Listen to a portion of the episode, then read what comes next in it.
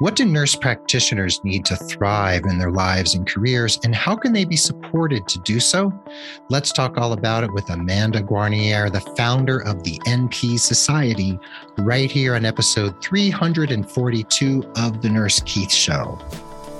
Hey there, this is Nurse Keith. This podcast is, of course, always all about you, your personal professional development, your career, and the healthcare system as a whole. And I'm here to share education, ideas, some diatribes, and very informative interviews like today's with some of the most inspiring people from the worlds of healthcare, nursing, entrepreneurship, medicine, and beyond. I love having you along for the ride. And here's a very, very special request from the bottom of my nurse podcaster's heart. If you find value in this podcast, please consider becoming a valued patron over at patreon.com. Creating over 350, actually 360 episodes incurs a lot of costs and will continue to do so. And right now in 2021, I'm asking 100 regular listeners to pledge $2 a month for a year. $2 a month for a year. That's $24. You can always pledge more and get some great stuff and premiums from me in return. But $2 a month would be really awesome. So head over to patreon.com forward slash nurse Keith. That's P A T R E O N dot com forward slash nurse Keith to sign up and show your support. You can also show your support for Nurse Keith coaching and the Nurse Keith show by referring yourself or a friend or colleague or family member or your next door neighbor for holistic career coaching with me, Nurse Keith.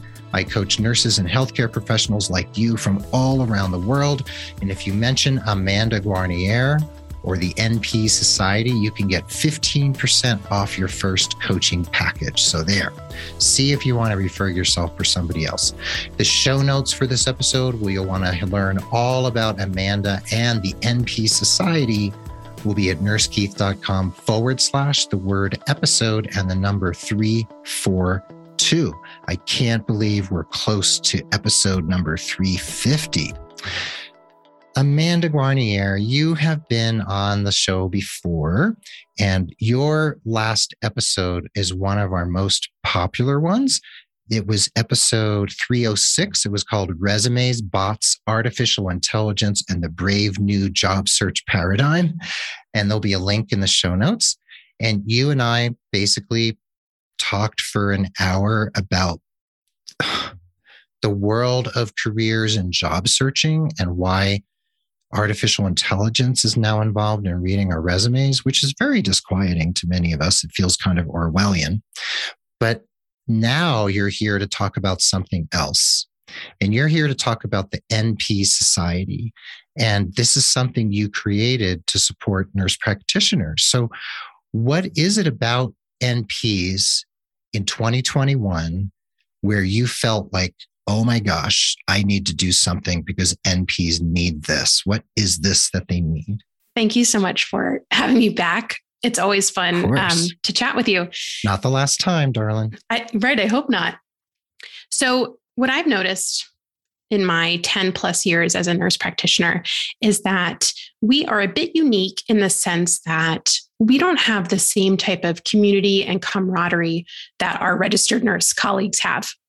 And what I wanted to do was provide a space for nurse practitioners to come together and to be in community with one another so that we can support each other, not just on the clinical side of things, not just on that big learning curve that we all go through, but also our work life integration and, and what it means to be a whole person outside of our careers. And I had this epiphany moment uh, a few months ago. Well, it's almost a year ago now when my alma mater, Yale School of Nursing, hosted an alumni Zoom event. You know, in the middle of the pandemic, they said, come together. We can't have an alumni event in person, but come see your classmates who you haven't seen in 10 years. So there was a group of us together, maybe 20 or so people showed up. And it was really like a round table. And everyone started sharing their experiences, particularly of working during the pandemic and and many of them being mothers and dealing with you know having their kids at home and all sorts of different mm. challenges and you know at the beginning of the call they were really, um, you know, you you could feel that everyone was really struggling. And by the end of the call, by the end of the time that everyone got to share their experience and just kind of hold space for one another, they all breathed a sigh of relief. And everyone was saying, wow, I just feel so much better by sitting here and talking to people who understand and who get it and can, you know, validate my experience. And that was my light bulb moment that this type of space doesn't exist for us as nurse practitioners. So I set out to create it myself. Mm, okay. That was your epiphany. And you said something at the very beginning of this statement. You said that nurse practitioners don't generally experience the camaraderie that registered nurses are used to and that they were used to as RNs, if they were RNs first, right? Right. Why is that? What's the difference? What have you experienced? Because you were a nurse and then an NP. How do things change? Well, this certainly doesn't apply to everybody, but for a lot of nurse practitioners, they're working maybe as the only NP in an outpatient practice or with just a handful, or maybe not even a handful of other advanced practice nurses. Maybe they're working side by side with a physician or two. So there's not that uh, nurse break room experience or you know cafeteria experience or you know even just working on a floor full of nurses you might actually be the only one in your role in your day-to-day workplace and you know it's it's hard to find someone to you know to sit with that lunch this is a metaphor you know yes. there, there's there there might be a table of nurses and a table of physicians and you might be the only NP um, in your practice. And especially for newer NPs, they might feel, or they often feel, a little bit out of place, right? They no longer feel welcome with the registered nurses because there's now this role, um, this role difference that has caused a little bit of a of a dynamic. And same mm-hmm. thing with physicians. You know, we're we're not within the same scope of practice as physicians, we can't relate to them in the same way because they've gone through this whole different educational path. So, um, so yeah, I, I feel like a lot of them may be feeling like they're on their own in their professional setting. And maybe they really are on their own too. Right. Right. And if they work in a state like New Mexico, for instance, where nurse practitioners have complete uh, prescriptive authority and autonomy, they could be working in an office by themselves, or they might be working in a clinic, even a federally qualified health center, where the supervising physician, and they don't even need a supervisor, but say the medical director is off site. Mm-hmm. So they could be the only provider, or maybe there's a PA or something. Right. Right. So there's the power differential between NP and RN and NP and MD. There's that power differential and the role differences you said. And then there's just this difference in ways of practicing. My question for you is Did you experience that change when you went from RN to NP after going to Yale? So in my in my first position, I was fortunate to be in a student healthcare center at a university and there were a lot of nurse practitioners so i wasn't i wasn't on my own then i was in a very supportive environment um, but in my next position i was the only np in a practice with a physician it was just she and i um, so there was definitely i didn't feel like i was plugged into the nurse practitioner community aside from what I made a conscious effort to maintain with my classmates. Um, and then, you know, I, I tried to stay active in my local professional organization and go to the annual conference, that type of thing. But there's that still wasn't a day to day ongoing community. So I definitely, I definitely felt that in, um, in a few of my roles. Okay. And what about those professional associations, which many listeners will be familiar with either as nurses or NPs or what have you? You know, you have the, you know, whatever the association of, I don't know, adult gerontological nurse practitioners or something.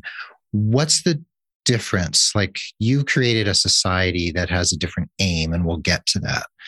What do you experience as a member and a participant in those types of organizations? What's lacking and what what works? So I I love professional organizations, the more traditional organizations.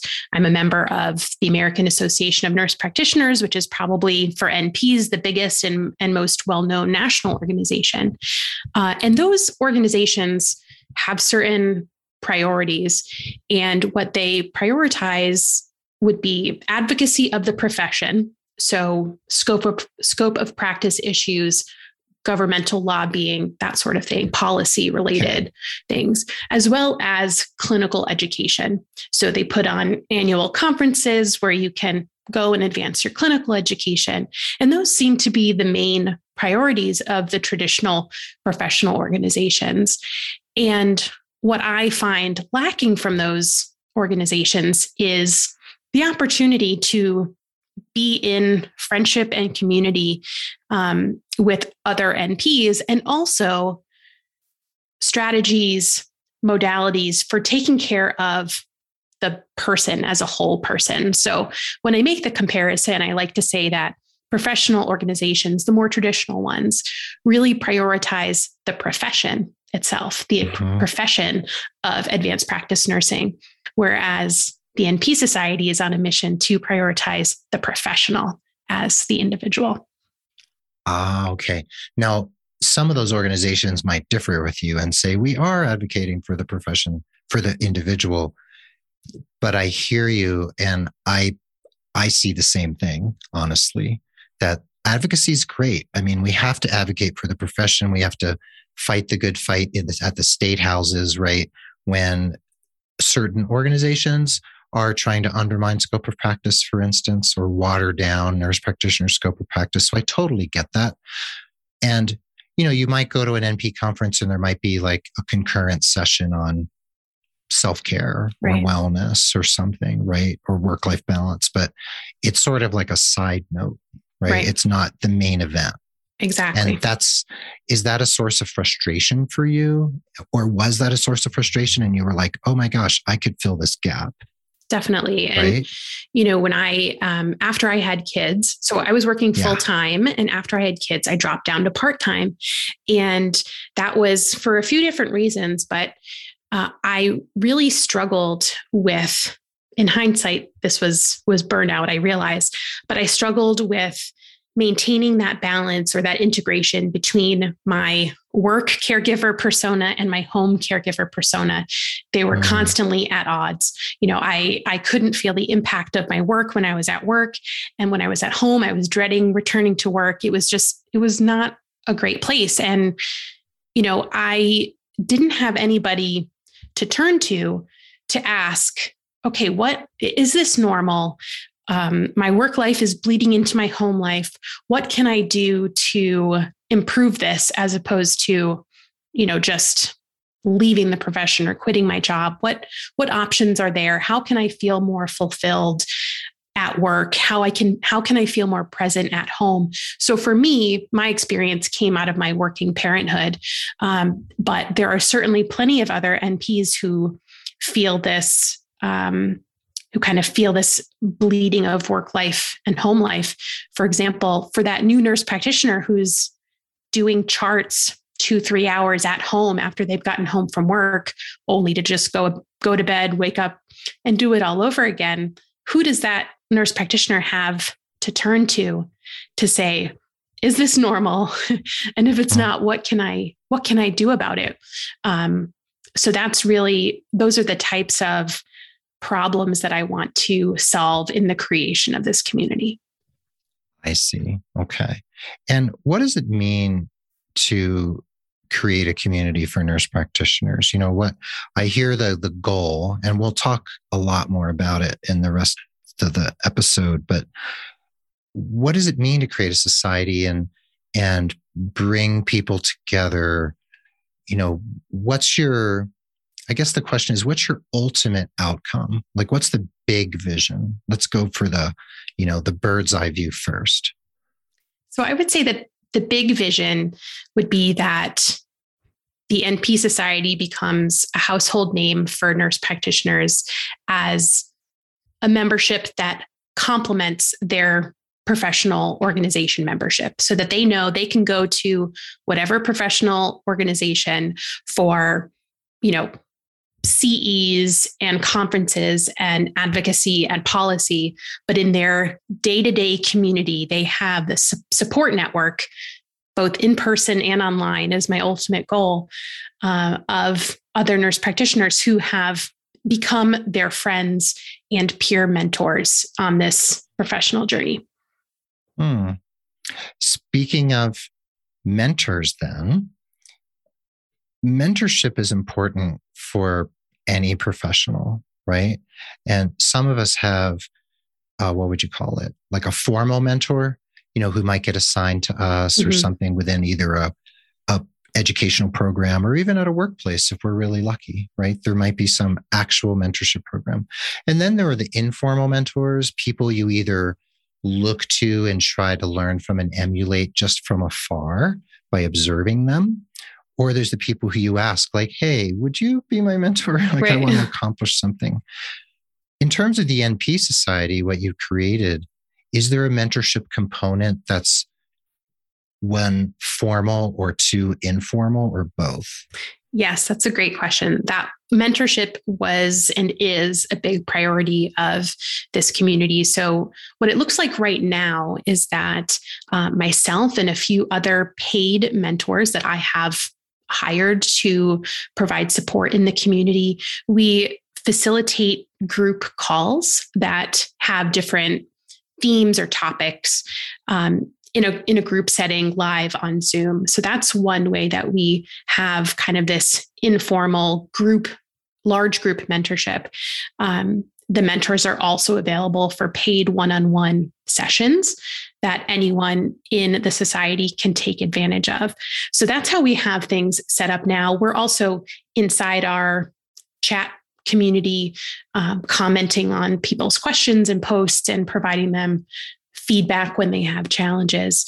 And what I'm hoping to do um, in early 2022 is my goal is to include a small group component for every NP Society mem- uh, member so that when you sign up, you get assigned to a small group, maybe 20 or fewer people who meet monthly and have a designated mentor who if I've trained and hired to facilitate this group for more deep discussions and, and more one-on-one attention. And in that group, I'm hoping to also foster peer mentorship because I think that that's kind of an underutilized form of mentorship when we know how mm-hmm. to help and facilitate others through a problem. Um, we don't always need to be with more experienced mentors traditionally. We can actually mentor each other more than I think that we realize. Good point. That's a good point. And can I make a safe assumption that the things that get discussed and the resources you're providing are around many universal themes. There might be wellness and self care and work life balance, but there might be stuff that's like clinical stuff. Absolutely. Like I'm having a really hard time with with renal disease management and i don't have anyone to to really lean on to ask questions of so there's a clinical component and a career work life balance et cetera absolutely we have a monthly yeah. a monthly masterclass where we invite a guest expert speaker on a particular topic, usually a clinical topic, who will come and teach mm-hmm. us something.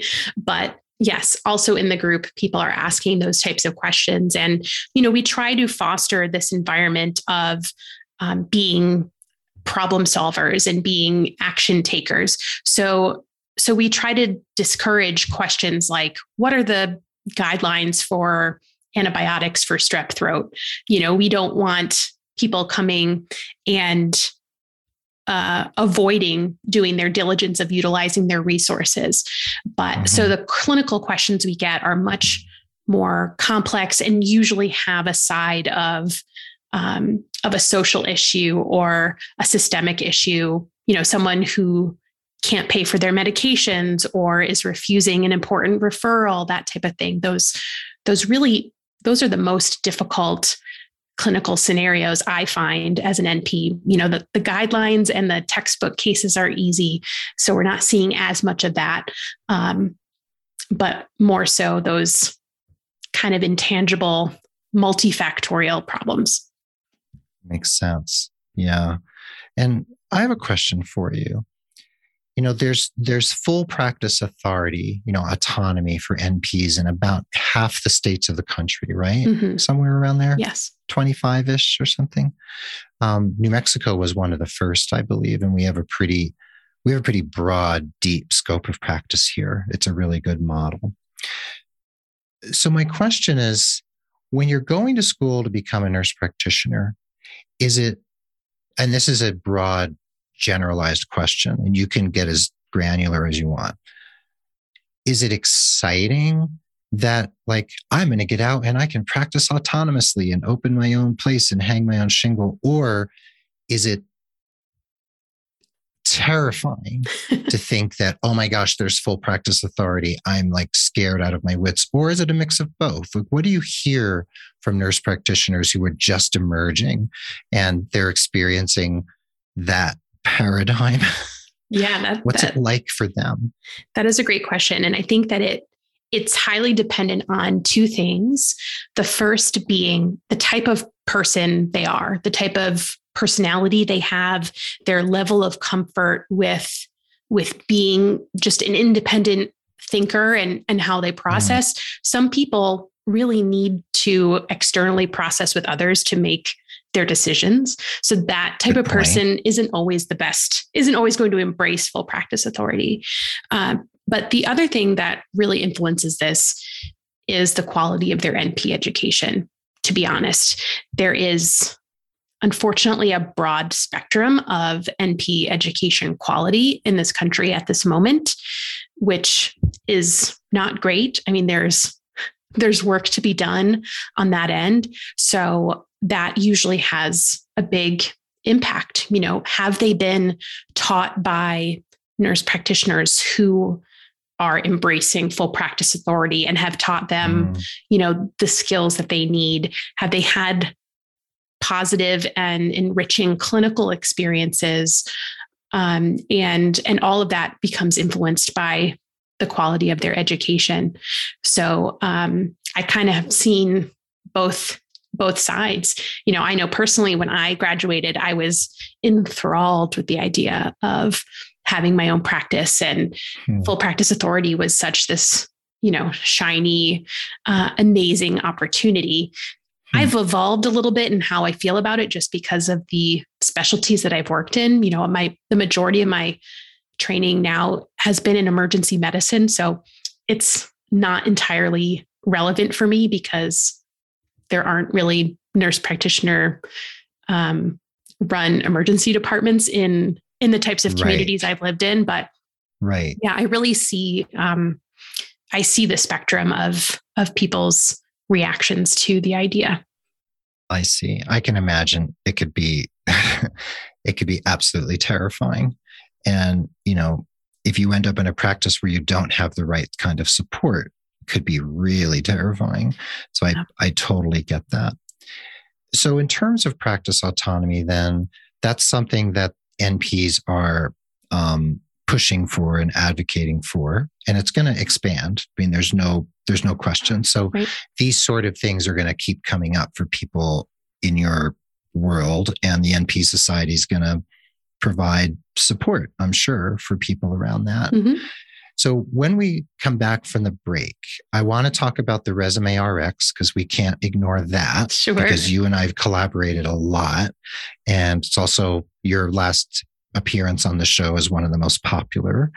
And I also want to talk more about the NP Society, more about your vision, and then more about how the society wants to move forward and some of the events you're planning. Sure. And if if listeners hang out, for the second half, they'll hear how they can get a pretty significant discount if they want to attend an upcoming event in October very shortly. So we'll be right back for the second half of episode 342 of The Nurse Keith Show. So now we're going to take a pause for the cause for just a moment please consider becoming a patron of The Nurse Keith Show, just like other awesome listeners who value the show so much that they want to give just a little bit each month to support the work we're doing here. When you pledge, you not only get the satisfaction of helping produce and support the Nurse Keith Show, you also get some pretty cool premiums and gifts from yours truly. Just head over to patreon.com forward slash Nurse Keith to read all about it. That's P A T R E O N dot com forward slash Nurse Keith. And if you know someone who could benefit from career coaching with me, please consider referring them. And if they become a paying client, you'll receive credit for an hour of coaching with me, and there's no expiration date on that credit, so you can keep it in your back pocket until you need it most. And remember that you can refer as many people as you like and continue to earn those coaching credits. What an incredible deal! And please head over to nursekeith.com and sign up for my newsletter, which comes out regularly and brings you supportive messages, updates from my blog and my podcast, resources, and all sorts of other stuff. Remember, nursekeith.com, sign up for that newsletter, and you'll also get a free download from me as my gift to you. Anyway, those are my sincere asks today. So now, let's dig back into today's topic without further ado. And welcome back to the second half of the episode. Please remember the show notes are located at nursekeith.com forward slash the word episode and the number 342.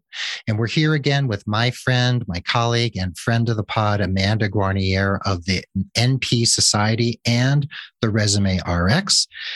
And prior to the break, Amanda, we were talking about, oh, full practice authority and the the ups and downs of that reality. And we are also talking about the ways in which NPs are and are not supported and educated, and the ways in which you're trying to actually improve that through the formation of the NP Society. And we're going to talk more about that and about your upcoming virtual conference, your, your inaugural virtual conference, right? Yes. So we'll talk about that in a couple minutes.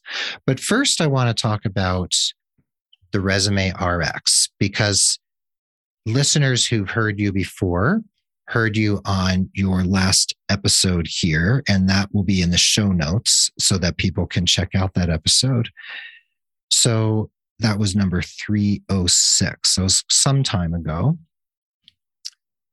But let's talk about the resume RX. So you have a company, a business that helps nurses with resumes, and you also as part of that, you sometimes will consult on, let's just say, um, problematic or complex resumes for me and my clients, because sometimes I need that extra set of eyes and your amazing, brilliant brain to help me figure out how to how to fix a resume for somebody who has a complicated history, let's say. So tell us a little bit more about the resume RX and kind of where it's at now in terms of your silos of work. You've got your clinical work, you've got the NP Society, and the Resume RX. So, what's happening in the that particular realm of your life? Sure. So, um, right now, at the time of this recording, I am on a clinical sabbatical. So, mm-hmm. I am not working clinically at the moment. So, uh, this the Resume RX and the NP Society are currently my full time focus. And it's been that way um, since the beginning of the pandemic for a multitude of reasons. And it's actually been a really great opportunity for me to focus on growing the business and and focusing on what nurses need from a business like mm. mine uh, which really has been a very fulfilling impactful experience for me to be able to give them what they need in in this time where career changes have been plentiful let's say. Career pivots yes. job changes. Um, so the resume rx is i would say the, the primary silo of the business. And what we do is we provide resume templates cover letter templates word for word scripts for difficult professional conversations as well as some tutorial lesson courses for people to write their own resume. I mm-hmm. think that it's a great life skill to have. So I have made it my mission to create the resources so that anybody, any nurse can write an outstanding resume for themselves. So uh, for that reason, the majority and and pretty much all of my services on the Resume RX side are digital products. So they're templates, courses, info products. So as opposed to working with me one on one directly, and I I did used to write resumes for clients, and then I realized that people were doing almost better work than I could do for them with just the right resources um, that I was able to provide them to do themselves. So that's the Resume RX side. It continues to be um, uh, a great community, a, a great um, and growing opportunity. Um, so I I love being able to provide those those resources, and you know by cutting back on my one-on-one services, it frees me up and allows me space for a few different things. Um, not the least of which is consulting with people like mm-hmm. yourself, Keith, when you yeah. uh, when you need to, you know, borrow my brain for a bit. Coming on this podcast and and reaching even more people um, is is the best use of my time and the most fun use of my time. And um, it also gave me the space to create the NP Society, uh, which we've spoke about is is more of a a membership um, a membership model of a um, yeah. of an opportunity. Right. Yeah, and the resume RX is awesome, and that's why I originally reached out to you. I think, and we connected, and then you were consulting on resumes. I had you on the show, and again, that's a really really popular episode. And I share it with people all the time when we're working on their resume. I'm like, listen to this conversation with Amanda because she's brilliant. And this will help guide you and let you understand where we need to head. And some people do want the one on one, and I still offer that. And I don't have any plans to stop at the moment. But I hear you that what, what you offer is, is a very particular type of service and product. And people actually buy your resume templates from nursekeith.com. Mm-hmm. And sometimes what happens is because I don't have to create the templates because you have them, you offer them, and they're very affordable. So what happens with a lot of nurses is I I design sort of a normal linear resume, the kind that you're used to seeing. Um, because there's no reason for me to try to f- create a template because they already exist and you make the best ones. So I just help them with the wording, and we will design a very attractive, um, very simple, readable, scannable um, linear resume. And you've seen the ones that I create. Yes. You've consulted on some, and they're they're straightforward. Let's just say that. And then I always tell my clients, like, you can go and buy a template from the Resume RX and take what we've written and plug it in there, just copy and paste it right into the template. So that's how sometimes people will make use of my services and your products together. So that's that's a great symbiosis that you I and agree. I have. I agree. Yeah. So if anyone wants to see the templates, they are over at nursekeith.com under resources, or just go to the Resume RX. So, turning our attention back to the NP Society, let's look at the bigger profession. I hear you about wanting to create a place where nurse practitioners can come together and, and talk and listen and support one another. In terms of the wider profession, we talked about organizations and associations that have conferences and they serve a purpose, right? What do you feel like the NP Society can do otherwise that uh, that we have not talked about yet in terms of filling the gaps where the profession is kind of, hmm, I'm not going to say failing, but isn't quite reaching the nurse practitioners with what they completely need? What are some of the other gaps? Yeah, so I would say that um, you know the NP Society was created out of uh, market research, essentially, which is a term that we use in business to explain how we listen to our ideal audience and create things in response to what they're saying and and take their feedback and have it mold whatever it is we're talking about. In this case the np society and you know in the profession in the np profession there are there are a lot of people talking and and complaining and there are a lot of opportunities mm-hmm. for improvement um, but i don't necessarily know who is listening and who is doing that market research you know we touched earlier that there are some educational standard issues among different programs but there's not really a united voice that is speaking up or or making any headway about issues like that. And mm. um, could the np society potentially be a place that we could collect that market research and and present it with the decision makers for those bigger problems that exist within our profession? Um, maybe I mean, it's definitely something that we talk about amongst ourselves, and and I hope that with more members and and more growth um, that we could be the you know the perfect group to turn our ideas and thoughts into into action in that regard.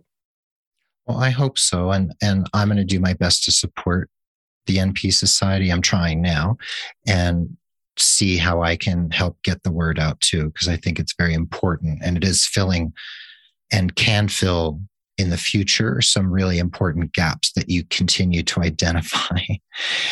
and uh, can we just talk a little bit more about the bigger profession, the NP profession? I have a couple questions sure. for you, yeah. questions that listeners might have. So, one, I notice a lot of people reaching out to me. Maybe you are similar, who've gone the FNP track, right? Um, and once they get out and they they can do what they were meant to do or feel they're meant to do, which is often primary care, right? As an FNP, so many of them seem disillusioned because they were trained as nurses, and nurses get a different type of training than doctors, though there's similarities.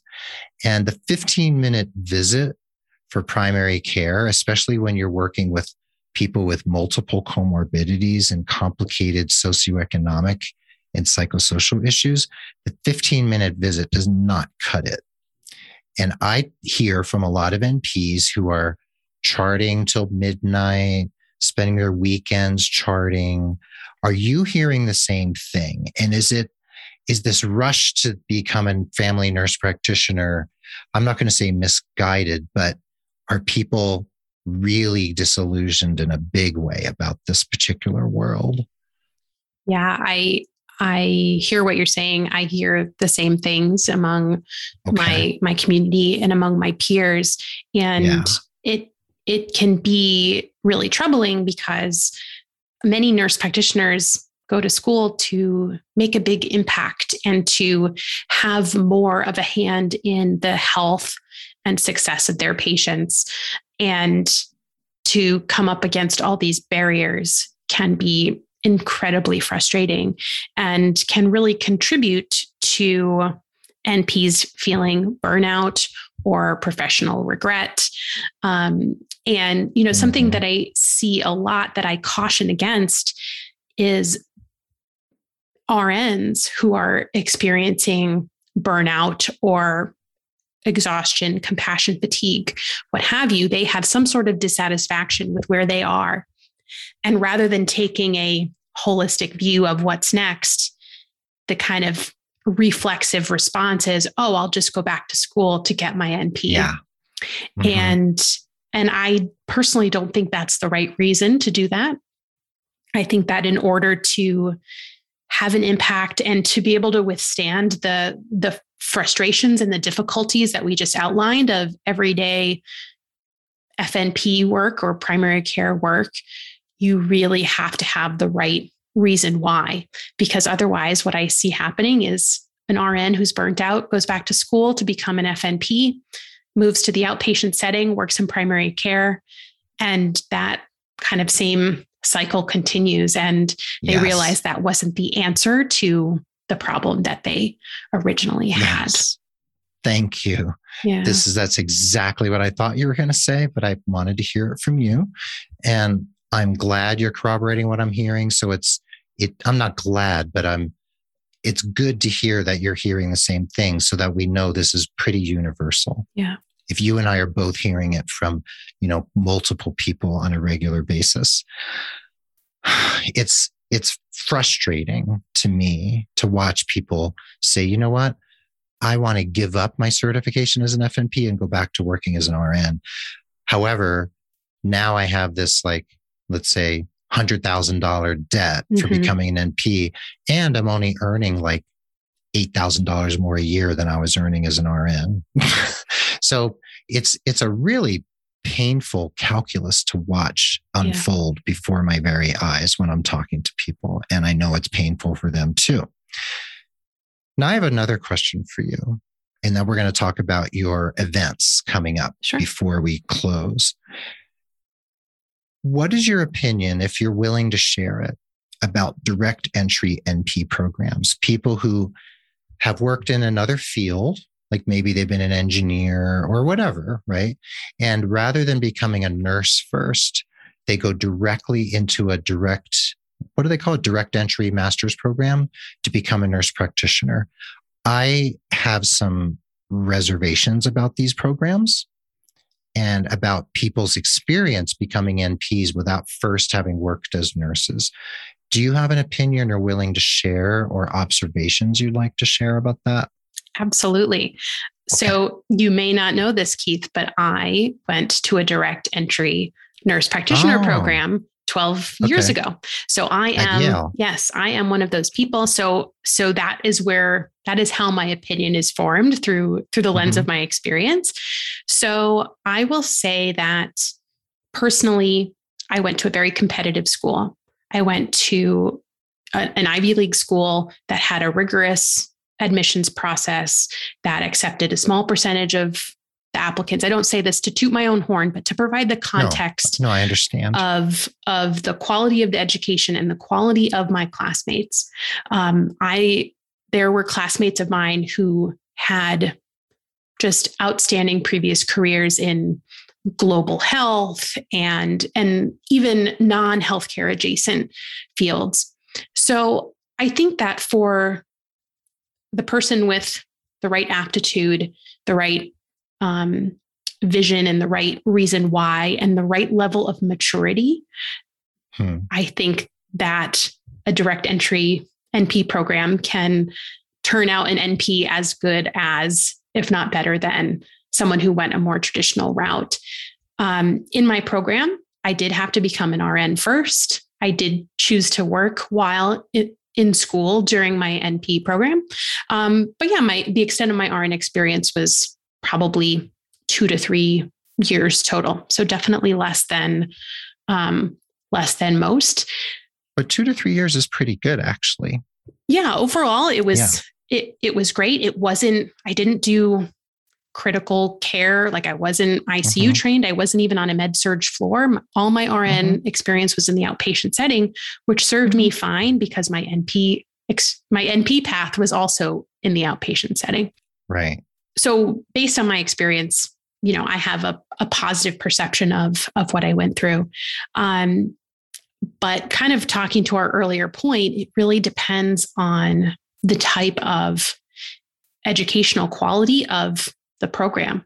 You know i'm not going to pretend that all direct entry programs and especially now you know 10 12 years later are as rigorous of an application process um, as what i experienced. So so certainly you know the quality of candidate is probably not not the same. I would say mm-hmm. that you know my my biggest concern is that nurse practitioners are entering the field for the right reasons right mm. um, and yeah and for the most part i'd like to think and this is my idealistic view i'd like to think that those who've had a career in another field who pivot and decide that they want to become not just a nurse, but also an advanced practice nurse, hopefully have a deep down reason why they want to have that end target as a because it's probably not just about the money um, because as you've mentioned you know financially nurse practitioners aren't wildly more successful than RNs. Um, mm-hmm. So I'd like to think that that's uh, that filters out people who maybe don't have the right aptitude to make that quick transition. Um, yeah. And you know, the other thing I'll say is on the flip side, I have seen nurse practitioners who were nurses for many, many, many years first who have struggled to make that transition from RN brain to advanced practice brain. So there's yeah. definitely a sweet spot that's probably mm-hmm. individual per person. Um, mm-hmm. But I, I, I don't, I don't speak negatively about direct entry programs because, of course, I can't speak negatively about myself and my classmates. Um, right. But I, I probably have a more favorable opinion than most people do. Well, thanks for that very nuanced response. That's really, really helpful for me and probably for others listening. And I think nuance is the important word here. And my overarching concern, and I'm not casting aspersions on direct entry graduates, and I hope it didn't come across that way. There are people I've observed who I feel like, well, some of them are much younger. They might be in their 20s and they haven't really been out in the professional world that much mm-hmm. before they entered a direct entry program. They probably they got a de- degree in something. But I feel like you mentioned maturity a few minutes ago, and I think that's a big piece yes. in life experience in general. And there are also concerns out there in the world about what they see as nurse practitioner mills, mm-hmm. you know, that just churn out graduates and the quality of education is not like Yale. I mean, you went to Yale. So there are some smaller schools that are really good offering direct entry. So it's just an issue that I hear discussed out there among physicians and others. So I, you know, I, I like to ask the questions of people I trust. So here's one more question about the bigger NP world, and then we're going to close talking about your upcoming events you know how physical therapists now are required to have a doctorate to mm-hmm. become PTs and that's been this this drive to professionalize the physical therapy world and to make physical therapists doctors so that they can feel they can stand next to a physician and command the same respect et cetera et cetera a lot of nurses are going for DNPs and or PhDs, which puts them in that, you know, doctor of nursing practice or doctor whatever um, paradigm.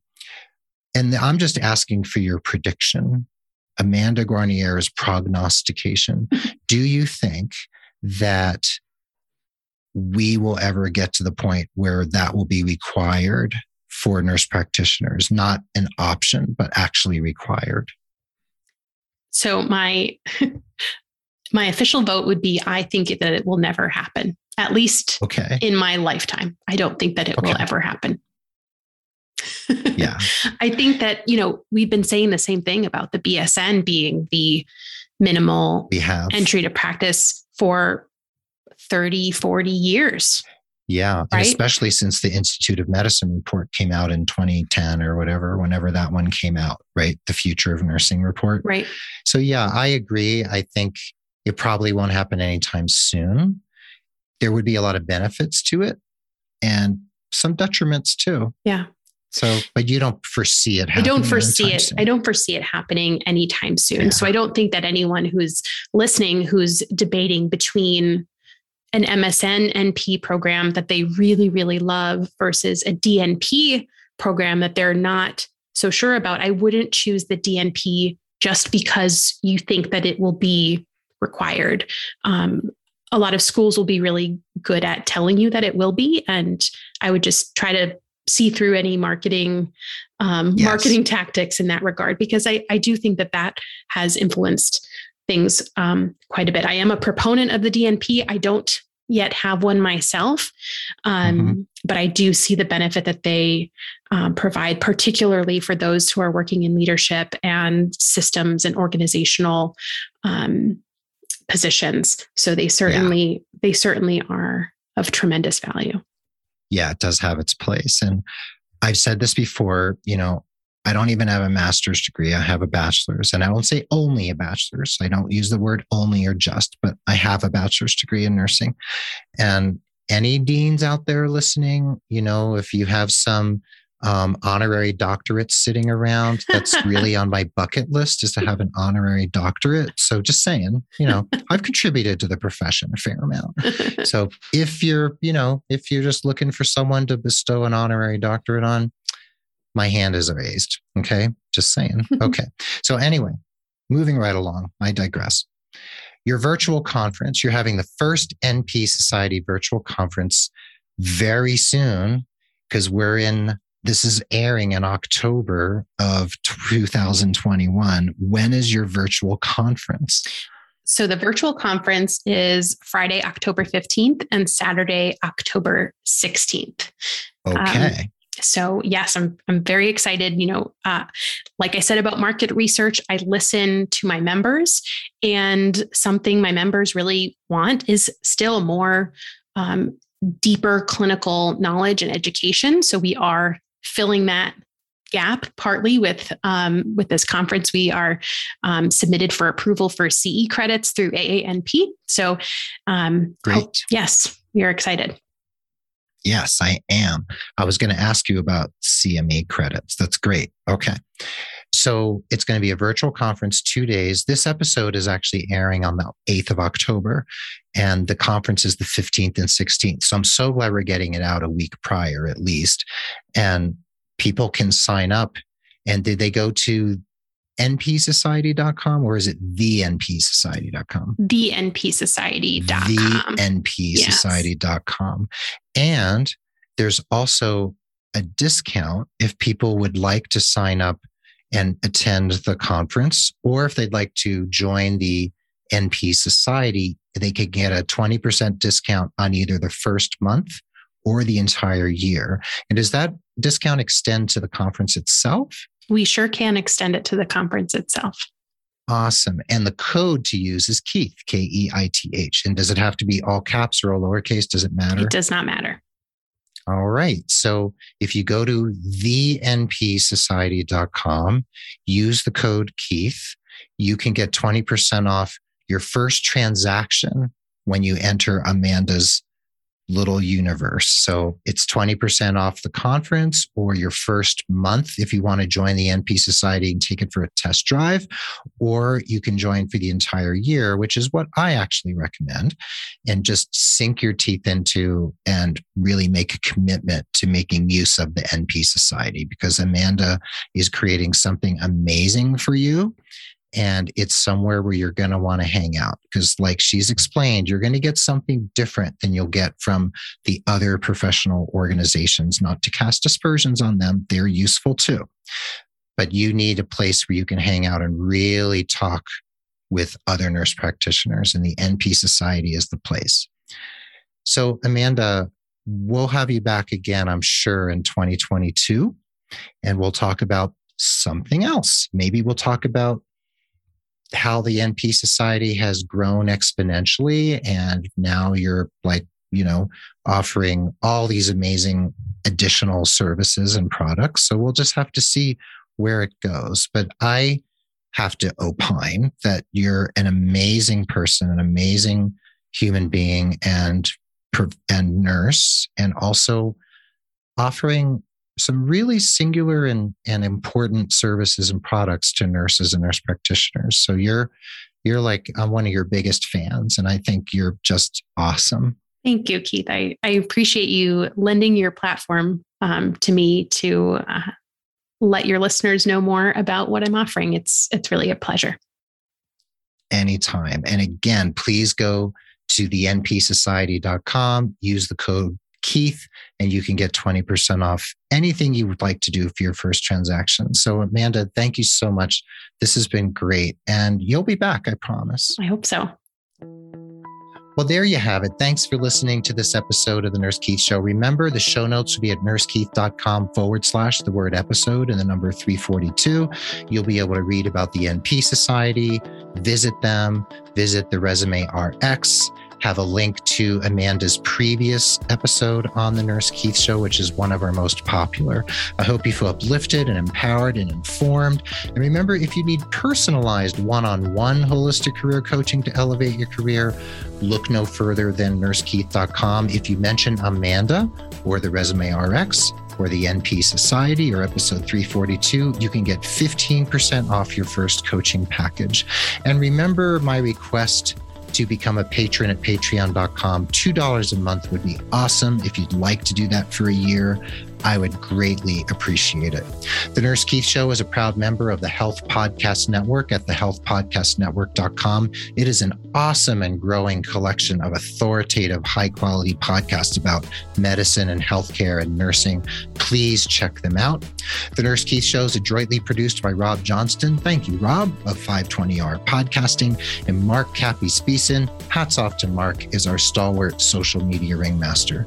Be well, dig deep, seek joy, keep in touch. This is Nurse Keith saying adios until next time from beautiful Santa Fe, New Mexico, and Amanda Guarniere, my friend and friend of the pod, bidding you arrivederci from Redding, Connecticut. Redding, Connecticut. Thank you so much, Amanda. You are the best. And we will catch everybody on the flip side.